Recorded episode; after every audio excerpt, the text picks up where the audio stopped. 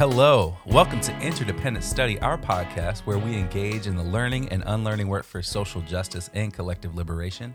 I'm Aaron. And I'm Damian. Thank you so much for joining us today. For those new to our podcast, Interdependent Study is meant to be a space and community for folks who believe in and want to do the work of social justice. Each week, we'll bring something new to the table and discuss our thoughts and feelings about it through the lenses of who we are and where we can go for a more just society. We want Interdependent Study to be a space where we're always learning with one another. Uh, Damien, you're up this week after our little break. Uh, so what are you bringing to the table today? Yeah, well, we are back. Uh, and that's so exciting. We're, we're we're really excited to be back here at the table and, and recording our twenty-second mm-hmm. episode of Absolutely. Interdependent Study. That's awesome. So, you know, first of all, thank you so much to everyone listening and uh, for all the folks who have been joining us week in and week out. We mm-hmm. really appreciate it. Um, so today I've brought a book called The End of Policing by Alex Vitale to the table. Uh, and mm-hmm. this book has been on our list for a while, and we've mentioned it a few times here on the podcast. And so I'm glad we finally got around to reading it. And uh, uh, I'm excited for us to talk about it today. And so, as a reminder about what this book is all about, um, I'm going to share the direct quote from the publisher's website again because I think it's just pretty comprehensive. Mm-hmm. Um, it says, "This book attempts to spark public discussion by revealing the tainted origins of modern policing as a tool of social control. It shows how the expansion of police authority is inconsistent with community empowerment, social justice, even public safety. Drawing on groundbreaking research from across the world and covering virtually every area in the increasingly broad range of police work, Alex Vitale demonstrates how law enforcement has come to exacerbate the very problems it is supposed to solve." Mm. Um, and so I think, you know, this book really drills down and, and focuses on policing and law enforcement and uh, the criminal punishment system. I'm just going to continue to call it the criminal punishment system because I, I love that. Um, yeah. We, right. Yeah, let's keep that going. Learn that from um, Maryam Kaba, right? That's right. Yeah. Uh, and and on top of that, also sort of the the problems with those institutions, yeah. right? And and it does so in such a thorough way, right? Yes. Um, so there are ten chapters in this book, and those chapters range from talking about sort of policing in general to police reform, uh, to the wars on drugs, gangs, and sex work in this country, um, to how certain populations like marginalized folks and communities, people with mental illnesses, immigrants, uh, and and the the homeless are policed, um, and really so much more. Um, and so, uh, again, I'm really excited for us to talk about this book today. So uh, where do you want to begin, Aaron? Um, yeah, I think thorough is a really great word for it. There's yeah. a lot here. Um, and I really learned a lot from the deep history that, that Alex Vitale goes into in, yeah. in the book. Um, so we dug into the history of the origins of policing from sort of London um, to then it got kind of imported to Boston yep. and then to New York City and then into sort of more rural areas like uh, in the South and, and uh, different places across the country um, to now basically everywhere. Yeah. Um, so he sets up early on that reforms for the police are going to be really difficult because you know, he highlights that policing was established as a form of social social control, yep. um, which was mentioned in that in that quote from the publisher. Um, so yeah, each each chapter takes time to s- explore um, these different um, topics you just mentioned and outlines, I think, a lot of realities for the conditions yes. um, in which the police are policing um, people who might fit into that kind of group yes. um, of people. Um, whether it's you know homeless people or sex workers or kids in school and the school to prison pipeline, um, so um, he, like I really appreciate that the way that the chapters are done because he outlines those conditions. He talks about some of the the things that I think are in the kind of public um, realm of knowledge and discussion mm-hmm. around different aspects of policing with these different uh, populations, and then drills down into the like reforms that are typically talked about with yep. people. Um, and so he lists those common reforms that are considered and shows how those wouldn't change much about yep. the re- reality of those situations. Um, he explores a lot about how abuses of power have almost always been at play in policing throughout history, um, whether that's back in the early days in England um, or with J. Edgar Hoover and the F B I through to today.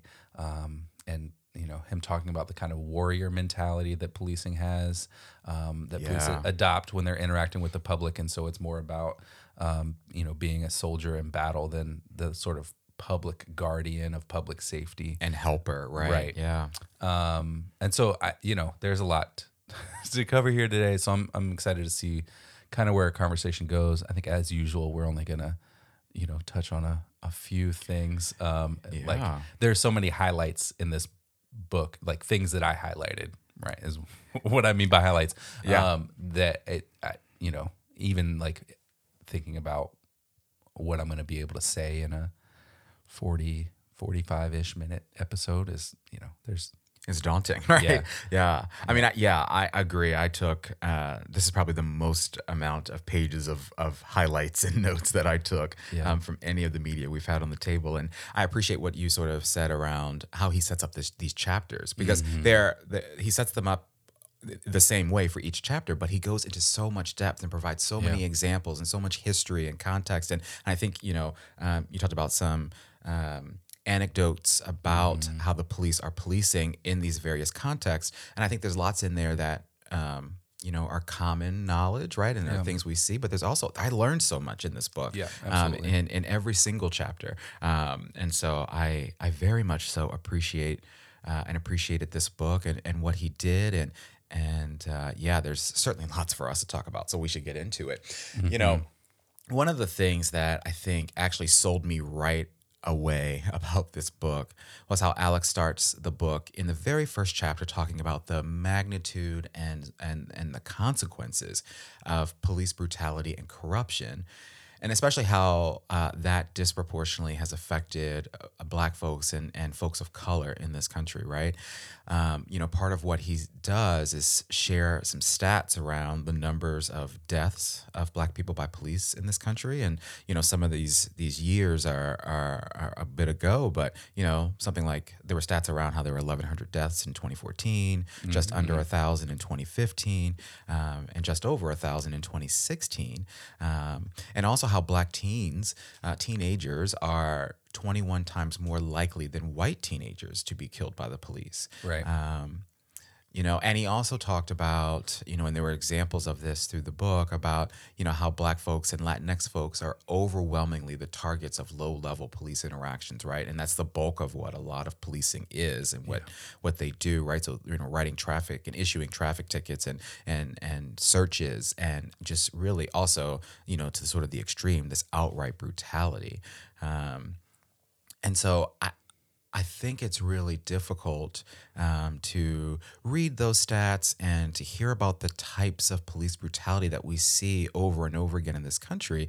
And, and again, as I just mentioned, like there are so many more stats and so many examples of all of this throughout the book and in each chapter and in the different sort of context in which we're talking about policing, you know, and it's hard to sort of read that and, and take that in and comprehend it and really not be compelled by, you know, the push for abolition, right, as it yeah. relates to policing and law enforcement, right, and mm-hmm. and some of the conversations that we've had on this on this show, you know, and I think that's especially the case for me when I think about what Alex refers to when he talks about when he talks about this mindset that exists in policing and law enforcement in our country, right, you know, and what that has meant for the treatment of marginalized folks. Um, I think one of the most powerful quotes that um, sort of relates to this, uh, but then also pushes us to reimagine public safety, which is something we've also talked about here on the show, mm-hmm. um, you know, and to sort of, you know, critically reimagine the conditions of people in our society, um, is he says this, this form of policing is based on a mindset that people of color commit more crime and therefore must be subjected to harsh or police harsher police tactics. Police argue that residents in high crime communities often demand police action. What is left out of that, what is left out of these conversations? Um, oh gosh, I just lost my notes. Uh, what is left out of these conversations is that these communities also asked for better schools, parks, libraries, and jobs. Uh, but these services are rarely provided. They lack the political power to obtain real services and support to make their communities safer and healthier. The reality is that middle-class and wealthy white communities would put a stop to the constant harassment and humiliation meted out by police uh, in communities of color, no matter the crime rate. You know, and I, you know, I was sort of compelled by that, and sort of again, it speaks to this notion that we've we've we've you know, I think discussed in depth on this show um, uh, about what public safety is and who police are out here to serve, and you know, I think again, there's so much uh, connection to the concepts of again abolition and and again reimagining public safety and and and thinking about the conditions for all of us in this country um, that hopefully are. Uh, that, that are needed, I think, to get us to a place where we have justice and, and liberation for all of us. Yeah, I think that's so important. I think that as I think about this book a little bit more, um, I think about it in connection to some of the other stuff we've read, right? Particularly, I think, you know, most recently, We Do This Till We Free Us by Maryam Kaba. Yeah. This feels like a book that um, is like set up, it's, it's in the sort of constellation Of, yes. of ideas around what abolition can look like. And this is in that section of that constellation that's establishing why we need to think about what abolition is, right?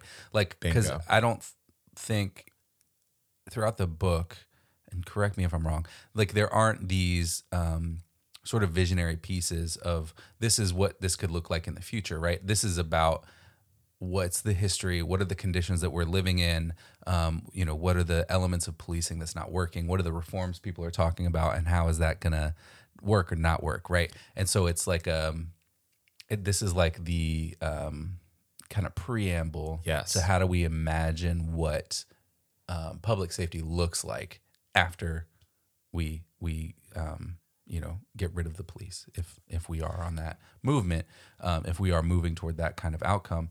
Uh, yeah, know, this is out, outlining all of the problems and all, all of the issues, all the concerns. And, you know, you talked about the statistics and how many people are being killed by police every, every year.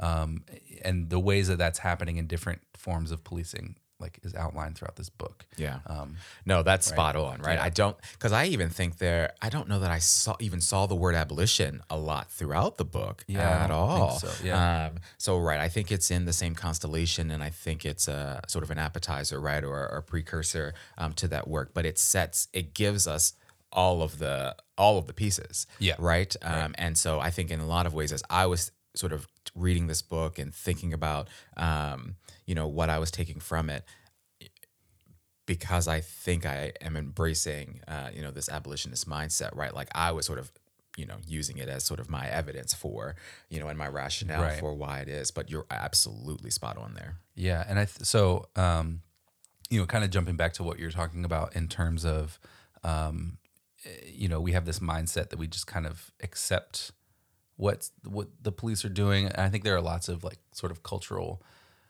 aspects of that, right? Yeah. Where we, we accept it. We assume that police are um, solving the problems that we think that they are, right? Um, and, um, you know, I think this book outlines how that's not the case. Yeah. Um, and there's this one piece at the beginning of chapter two that I think really connects to kind of what you're just saying, um, you know, a little bit ago, uh, where he's talking about reforms and how reforms, specifically kind of ideas around more training, missed the point about critically considering whether the police are the appropriate agency or entity to solve those problems, yeah. right? And I think I'd add to that and ask whether the problems that we're asking the police to solve are actually the problems. Mm. Like, is that is that problem or concern that we have as a community the actual problem or concern that we need to address? Or is that a symptom of something? Yes. Right?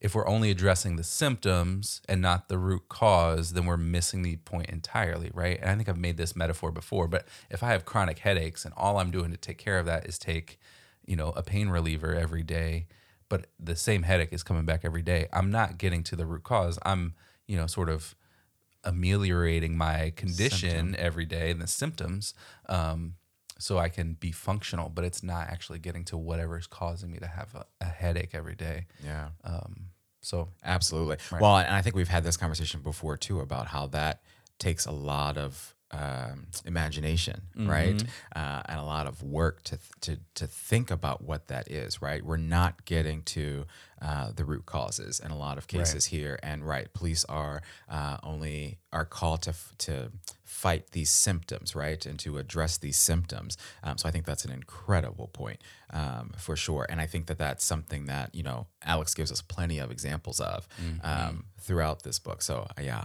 that's, that's great. You know, I, I, um, I have to say that I learned so much from this book, which is yeah. awesome. I think that's, you know, the point of a lot of books like this. Um, and I think some of my greatest learning actually came from, you just mentioned chapter two, and I think that was that was where the, some of the greatest learning I had came from. That chapter was called The Police Are Not Here to Protect You. Mm-hmm. And so much of that chapter focused on the history of policing in this country.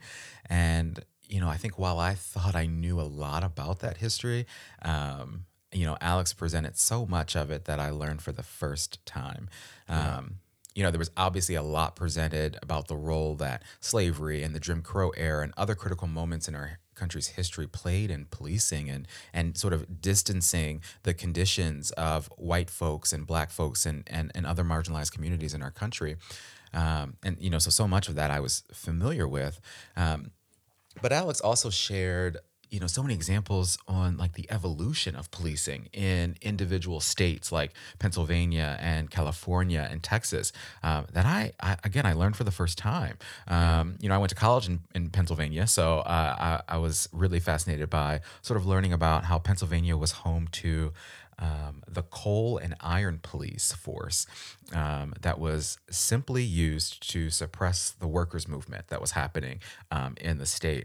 You know, and one of the most atrocious things that, you know, I read about in this chapter was how the coal and iron police uh, were part of what was called the Latimer Massacre in eighteen ninety-seven yeah. um, that ultimately killed nineteen unarmed miners, uh, that's M I N E R S, uh, and, and injured thirty-two, I believe, other folks, right? right. Um, and how then, despite that brutality, uh, just a few years later, right, the Pennsylvania State Police force uh, was born out of that same sort of uh, coal and iron police force, um, mm-hmm. you know, and established in nineteen oh five, um, which is just nonsense. Um, And, you know, another thing I learned in that chapter was uh, I had never heard of uh, this man named August Vollmer, who was a twentieth century police leader. And, and he was the eventual chief of police uh, in Berkeley, California. Um, and all of this work, I learned about all this work he did to sort of pioneer um, things like the use of radio patrol cars and fingerprinting and sort of other techniques in policing that,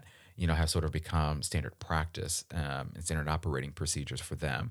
Um, and so, you know, all that to say, like, there was just so much history like that that was presented in this book that was new to me. But I think it also helped illuminate um, more about sort of how and why there's this deep-seated power uh, that the police and law enforcement have in this country, right? You know, as you think about, as I think about, again, you know, I just I just mentioned Pennsylvania and, and California, but there were, you know, lots of other examples across the country uh, that Alex presents here. Um, and so that was sort of one piece of it for me.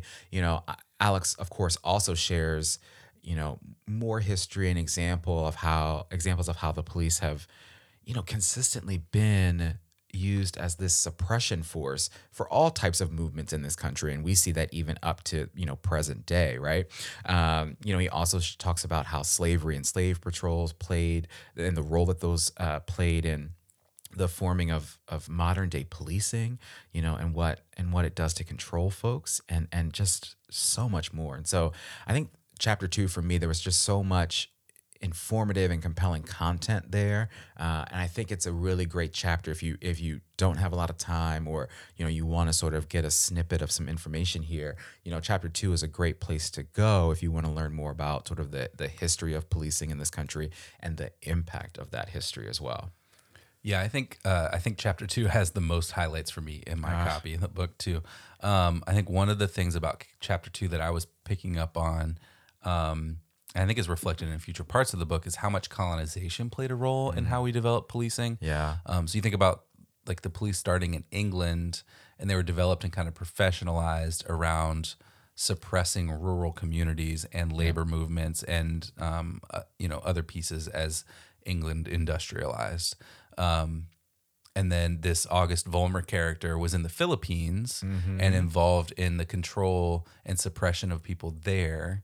Um, in our colonization efforts in the Philippines as the United States. And he brought back those ideas and, and techniques to develop policing in in um, in the U S, I think in yeah. Pennsylvania first, and then um, in Berkeley, California later on. Right. Um, So, you know, so much of this history is rooted in this kind of cultural colonization that lays down and, and you know, ha- hammers down on these upper class values to working people. Yeah. Right. And enforces those upper class values to working people, or enforces Western values on indigenous populations in, like, for instance, the Philippines, yeah, um, or Hawaii, or, you know, wherever, wherever else our imperialism, you know, wherever else we made our way with our imperialism uh, as a country. And then those ideas were then used to develop mo- so-called modern policing that continue to enforce enforce elitist values on poor, black, brown, and indigenous people,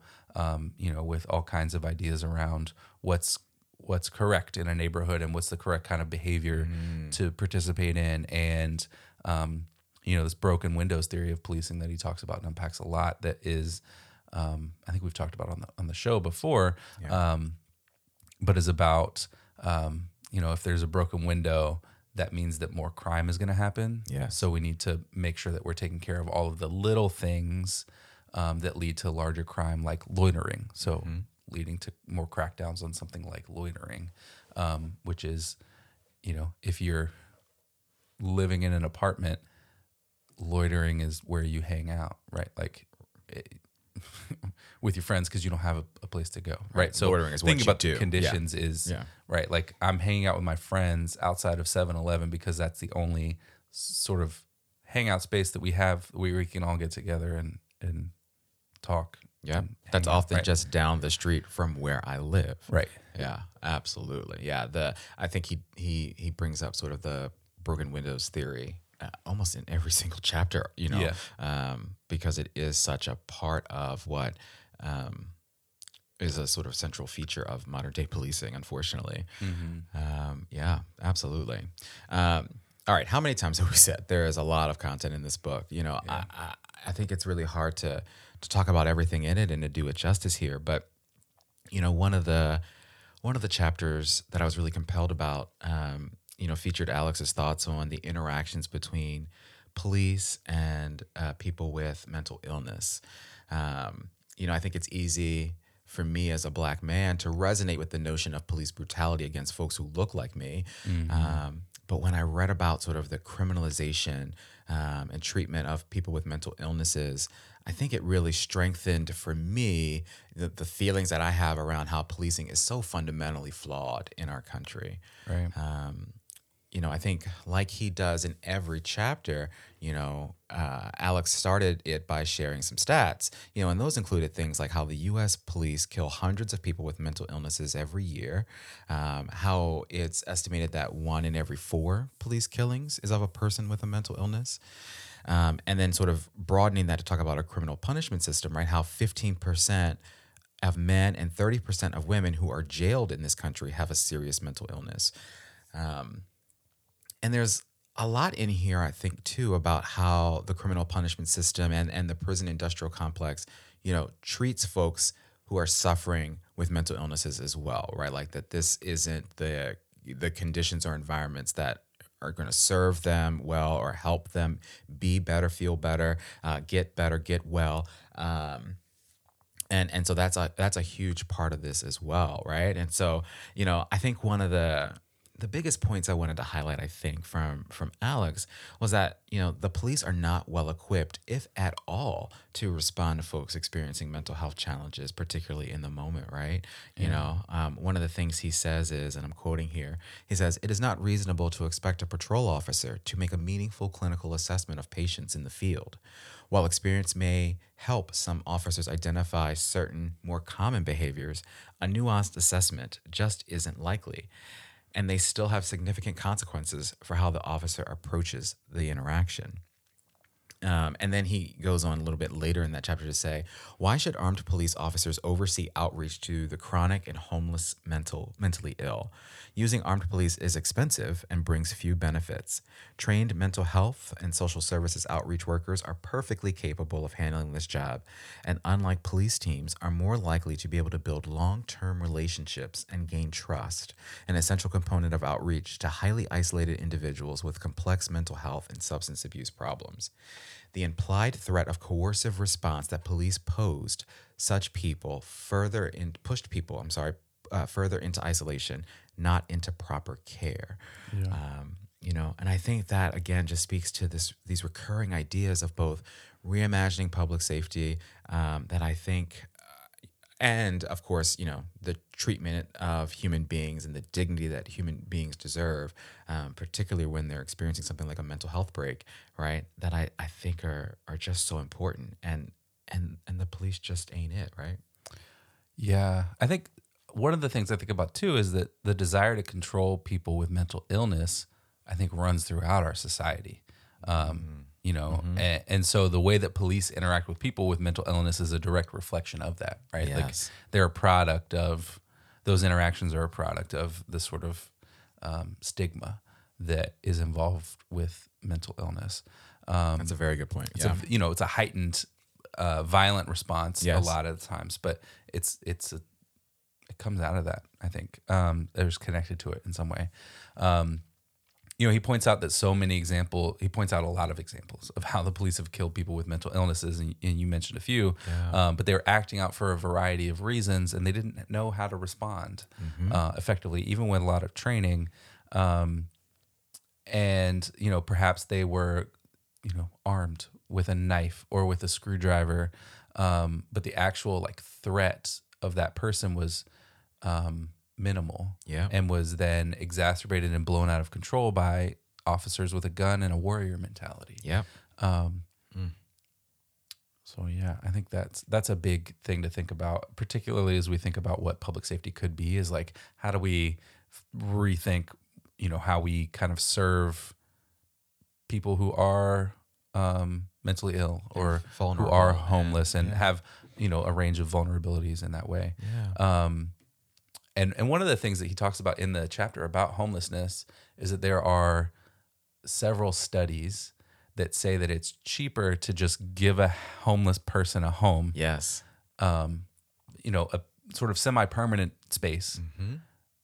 than it is to let them continue to live on the streets and get arrested or go through a court system or go to hospital bill, like hospitals yep. and, and have those bills ultimately covered by the taxpayer. Right. Um, yeah, and it was by thousands of dollars a mm-hmm. year that it's cheaper per person. Yeah. Right? Um, so that that's also something that I think, I don't think that a lot of people really understand is yeah. that like, it's literally cheaper for us to give people an apartment somewhere that's furnished that they're yeah. not paying for than it is for them to live on the street mm-hmm. because of how we treat them or don't treat them right? yeah. and ignore them. I was reminded in that so. in that part of the book about how we did a service project, if you recall, where we uh, helped furnish some apartments for mm-hmm. homeless veterans, right? And that some of the sort of education that we got that day was about how it is much cheaper for us and for right. the city, how we were doing this service in D C, um, to provide these furnished apartments to these homeless veterans right. as opposed to having them out in the street, right? And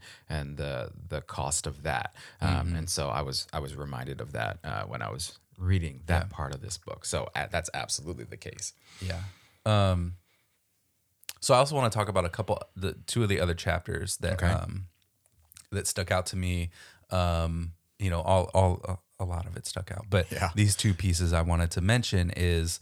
Um, because we're talking more about the border mm. currently, right? Yeah. Um, and um, so there's a chapter about border policing um, and a chapter about political policing. So I want to talk about those two things um, real briefly-ish. um, so he talks about the history of policing the border and how it has evolved over time mm-hmm. um, and really talks about how the massive enforcement buildup that we have developed on the border through, um, you know, the, the development of ICE yep. um, and different programs and, and more checkpoints and, and all that stuff has made the border more dangerous. Ah. So because of this increased presence, you know, people go further into the desert and further into dangerous sort of um, physical conditions, conditions and- areas, right? Like in the desert. Um, And to avoid confrontation or getting caught or whatever. And then they die in the heat of the desert. Mm. And so as many as five hundred people per year die of dehydration, exposure, and heat. Uh, and then there are like, you know, humanitarian groups who will leave supplies out in the desert. And then there are law enforcement agencies and vigilantes who will go and destroy those, right? So if I leave a gallon jug of water out in the desert, you know, they might go by and either poison it or puncture it or do something to it to, wow. to just, and I yep. don't think that he talked about that. That's just something that I've, I've learned uh, semi-recently. Um, but another piece of this that I think is important to talk about and think about right now, um, because these statistics are either at the, are from before the Trump administration. Yes. Um, and so these numbers are from President Obama's administration. Yeah. Um, but we have more than five thousand kids in foster care whose parents have been deported without them. Wow. So five thousand kids in foster care whose parents have been deported without them. Mm-hmm. Um, and I think it's important for us to think about, I was talking about colonization earlier. It's important for us to think about why people are coming here. Like, why are they running to the U S? What are they escaping from? What are they running from? Mm-hmm. Right? And sort of reframing what we think of as people taking advantage of this shining city on the hill, um, that also when you get close to it, you're like, mm. this, that's not so shiny. It sure isn't. Um, the varnish is wearing, um, because we do things like have five thousand kids in foster care whose parents have been deported without them. Exactly. Um, and we send our vice president, our current vice president, down to Guatemala and tell people not to come.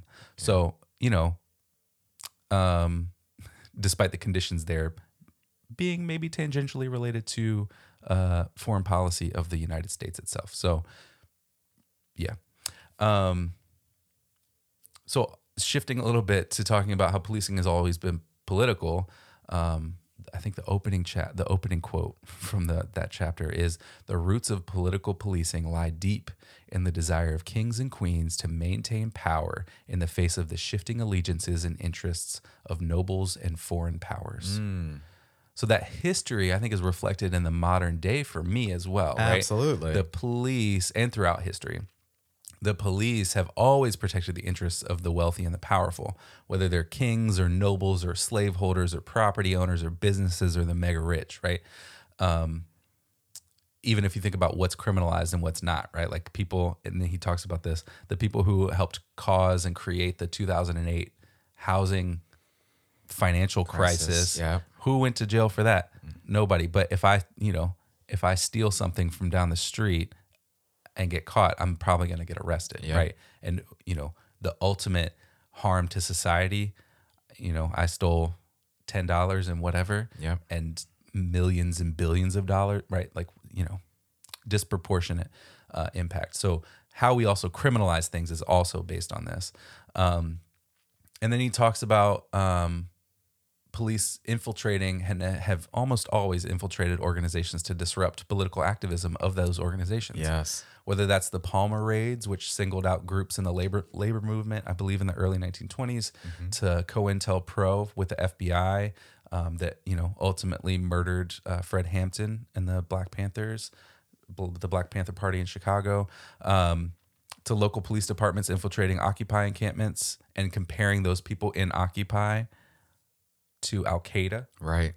Mm. Um, to more locally, the Maryland State Police spying on local death penalty and peace activists for years, and then classifying fifty-three people and twenty organizations as terrorists. Mm. Which, if you review the things, he talks about this, there's no evidence of actual illegal activity in those records. Right.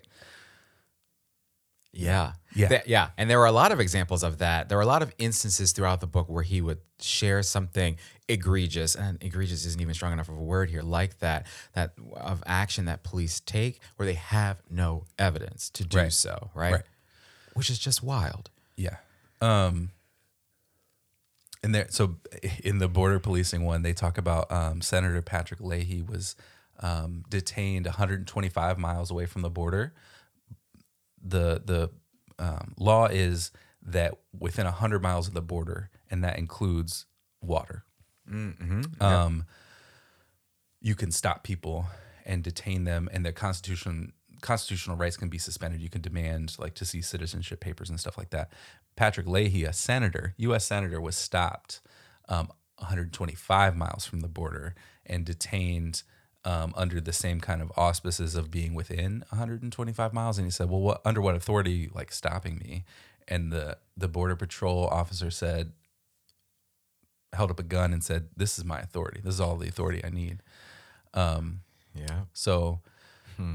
when you think about why people are demanding that we abolish ICE, it's stories like those, because yeah. they have been a rogue agency, and there's evidence of them being a rogue agency and not actually being held accountable by anybody, yeah. um, including Congress, and ignoring congressional sort of demands or, or um, you know, requirements or whatever.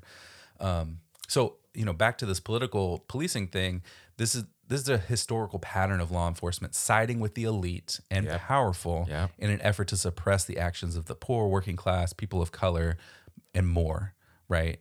Um, so, yeah. So I, for one, after that rant, would just like to take this moment to say hello to our Maryland State Police spy. Um, yes, we are talking about abolition. Absolutely. Right here. I hope you're, hope you're taking something from this. Uh, well, you are, because you're listening. Um Yeah, very, very good point. And and really sort of, um, you know, those later chapters do a great job in sort of connecting to some more of our, our um, modern um, situations, right, and circumstances yeah. that we're experiencing, right, as it relates yep. to sort of immigration and the border. And uh, so I, I appreciated that. All right, well, you know, there's so much more that we could talk about here, right? I think mm-hmm. we have literally only just scratched the surface of where we could go when we think about everything in this book, right? Um, but I think this is a time to shift to application, mm-hmm. uh, because I do think that talking about application can speak to some of the broader themes in the book. So, right. yeah, what do you what do you think? Where do you want to start?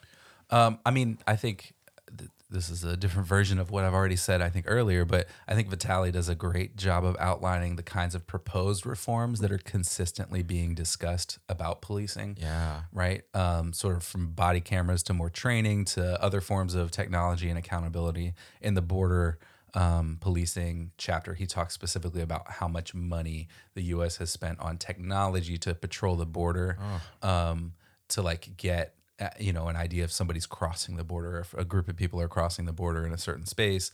Um, but then, you know, they have an alert that that happened, but there's no way to actually do anything about it. So it's like, well, wow. why did we spend millions, maybe billions of dollars on this technology? Right. Like if that's, yeah. So yeah. just putting money down the drain. Um, so he provides evidence for each of these reforms and how they either wouldn't be effective at all, Um, or how their effectiveness might be so minimal as to be a giant drain on public resources that could then be used to like just, you know, house people who are homeless. Right. Um, or develop other um, sort of safety nets for people with mental illness. Um, or social services. Right. right? Investment like, more in social services. Yeah. yeah. Um, so I think that I think that this whole book really applies to uh, and acknowledges the reforms that people are talking about, how they will, how they won't work. Um, and I think ultimately leads to, if you read it and engage with it, I think it leads to a huge way to reframe ideas around our concepts of what policing is and how it's not working.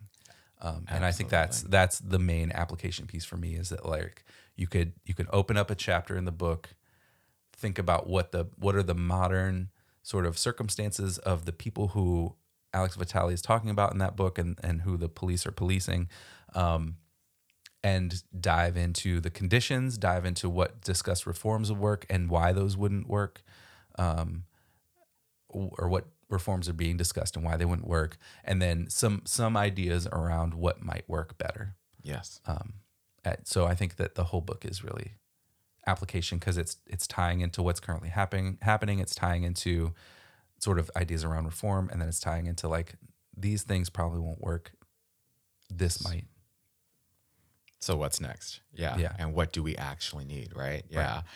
Um, yeah, I agree. He does that in every single chapter, right? Mm-hmm. um, and and sort of in all of these various uh, forms and, and conditions of policing, and so uh, and and how all of that impacts sort of every facet of our of our country. And so, um, you know, I think accompanying accompanying your application is is sort of my thoughts on application, which is how this book is just rationale after rationale for why abolition is needed, right? Yeah. Like, I think that's the next step, right, uh, in this um, and sort of application of that, and how I think we really need to be doing everything we can to get there. Um, and so one of the quotes that stood out to me from Alex is that he says, more than anything, however, what we really need is to rethink the role of police in society. Mm-hmm. The origins and functions of the police are intimately tied to the management of inequalities of race and class, the suppression of workers, and the tight surveillance and micromanagement of Black and brown lives have always been at the center of policing. Mm-hmm. Any police reform strategy that does not address this reality is doomed to fail. We must stop looking to procedural reforms and critically evaluate the substantive outcomes of policing. We must constantly reevaluate what the police are asked to do and what impact policing has on the lives of the police. Yep. You know, and that's it, yep. right? Like, yep. I think that's the application work. That's a call for abolition, you know, whether or not he's using that term or not, right? And I just think that that's where we need to go. Yeah. I think... um one of the things I'll add as I think about sort of my, what I said earlier about where this book fits into sort of the constellation of ideas around abolition, yeah. is that this book was written in twenty seventeen. Right. And I think that if it was written and released today, I think that abolition and ideas around it would be a little bit more present. I agree. Um, I think he was writing for um, sort of a different conversation that yeah. we we weren't having Uh, as openly, not as many people were having ideas and conversation around about abolition, right? Like, there weren't op-eds being published in the New York Times about abolition. Yeah. Like, so it's it is it is the landscape has shifted in terms of that conversation too, from just four years ago yeah. when he did literally four it, years so. ago. Yeah, so it would be interesting to see sort of or hear about what his thoughts are now in twenty twenty-one, and and certainly if he's uh, thinking about a, a second edition of this or right. sort of a, an update to it, mm-hmm. that would be that would be fascinating. Um, all right, so with that, let's shift over to homework. Yeah, what do you propose for homework this week? Um, I think my suggested homework here is to like f- find. the topic that really hooks you. Yeah. Like what what is the the thing in these ten chapters plus a conclusion that you're like, oh, that's that's my thing. That's yeah. what energizes me to make a change in, because look at what's happening. Like, is it people with mental illness? Is it homelessness? Is it the school to prison pipeline? Um, is it finding new ways to um, you know, engage with with people who are doing sex work? Like, mm-hmm. what is it out of those ten topics? And that clearly wasn't all of them. Right. Um, and like dive into how your city is, or county or state um, is funding those things. Um, either funding them or like, you know, what are they doing to address the actual root causes? Yes. Um, you know, how are schools being managed? Are your school budgets being consistently defunded or cut in your district? Uh, what are resources for... available for people with mental illness? Are resources readily available, or do you have to be arrested first to access mm. those? Um, are there homeless outreach programs that are available to people? Um, are police targeting and surveilling political activities or religious groups near you? Mm. Um, and so how can we sort of collectively, or you individually, like whatever, how can we make noise about these things um, and, and making them different?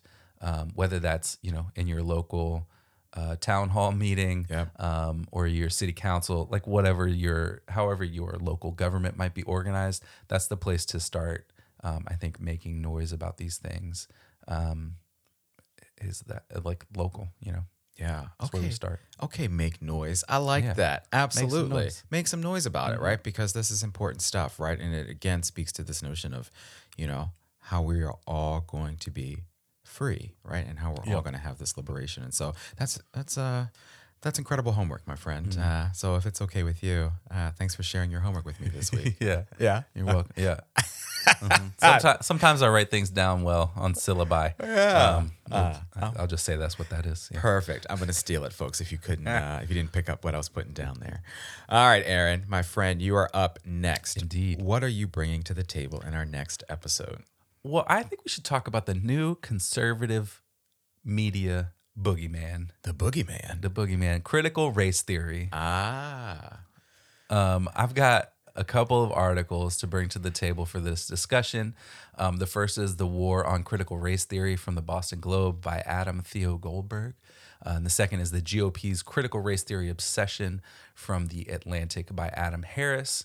Um, you know, this has been in the news a lot lately, so I'm sure a few other things will come up as well as we prepare for next week's conversation. Um, you know, there's already a few videos in my mind uh, that I've seen pop up that I haven't finished watching yet from okay. Mark Lamont Hill, oh, okay. who has interviewed different people um, that we could also probably talk about.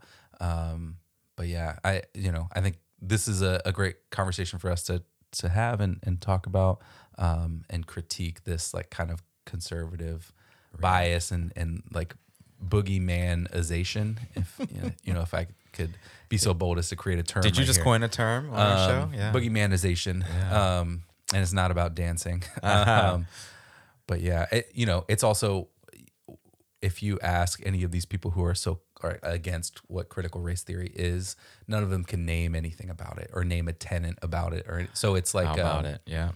You know, I think I've said this before, maybe not on the podcast, but you know, in real life somewhere. um, this is also real life, but um, I think that it's really just a, it's another reaction to what, sixteen nineteen like to the yes. sixteen nineteen Project, right? Like it's yes. growing out of that um kind of uh it, just in a different way. Like they found another term, another right. label, another theory to latch that they on could to. then latch onto it and attack that isn't saying specifically sixteen nineteen, because they want to sixteen nineteen would probably fall into any kind of restrictions around teaching things like this. Yeah. But um it would cover then more things like I don't know, all, all kinds of stuff that, yeah because of how they're writing this legislation. Anyway, we should talk about that. So we're going to next week. Absolutely. Yeah. Yeah. Uh, well, the other thing I'm sort of struck by by this is I guess you have to be a um, person named Adam to write articles about critical yeah. race theory. Uh, yeah. That's kind of mm-hmm. funny. But yeah, it's, you know, critical race theory is definitely just this huge bugaboo these days, mm-hmm. right? So uh, I'm definitely looking forward to checking all of those sort of articles and media you're going to send my way and yeah. and and for us to talk about it next week. So that's awesome. All right, so with that, we want to thank you for joining us today and for listening to Interdependent Study. You know what we want you to do, but in case you forgot, it has been a couple of weeks. Please follow, leave a rating and review, share our podcast with the people in your life, follow us on social media. And new here, you can sign up for our email list to get notified about new things we've got going on behind the scenes. That would be awesome. Yes. Yeah. Thank you so much for listening, for being here with us week in, week out, even when we take breaks. Uh, and remember, it's not about us, but it is about us. And we'll talk to you next week.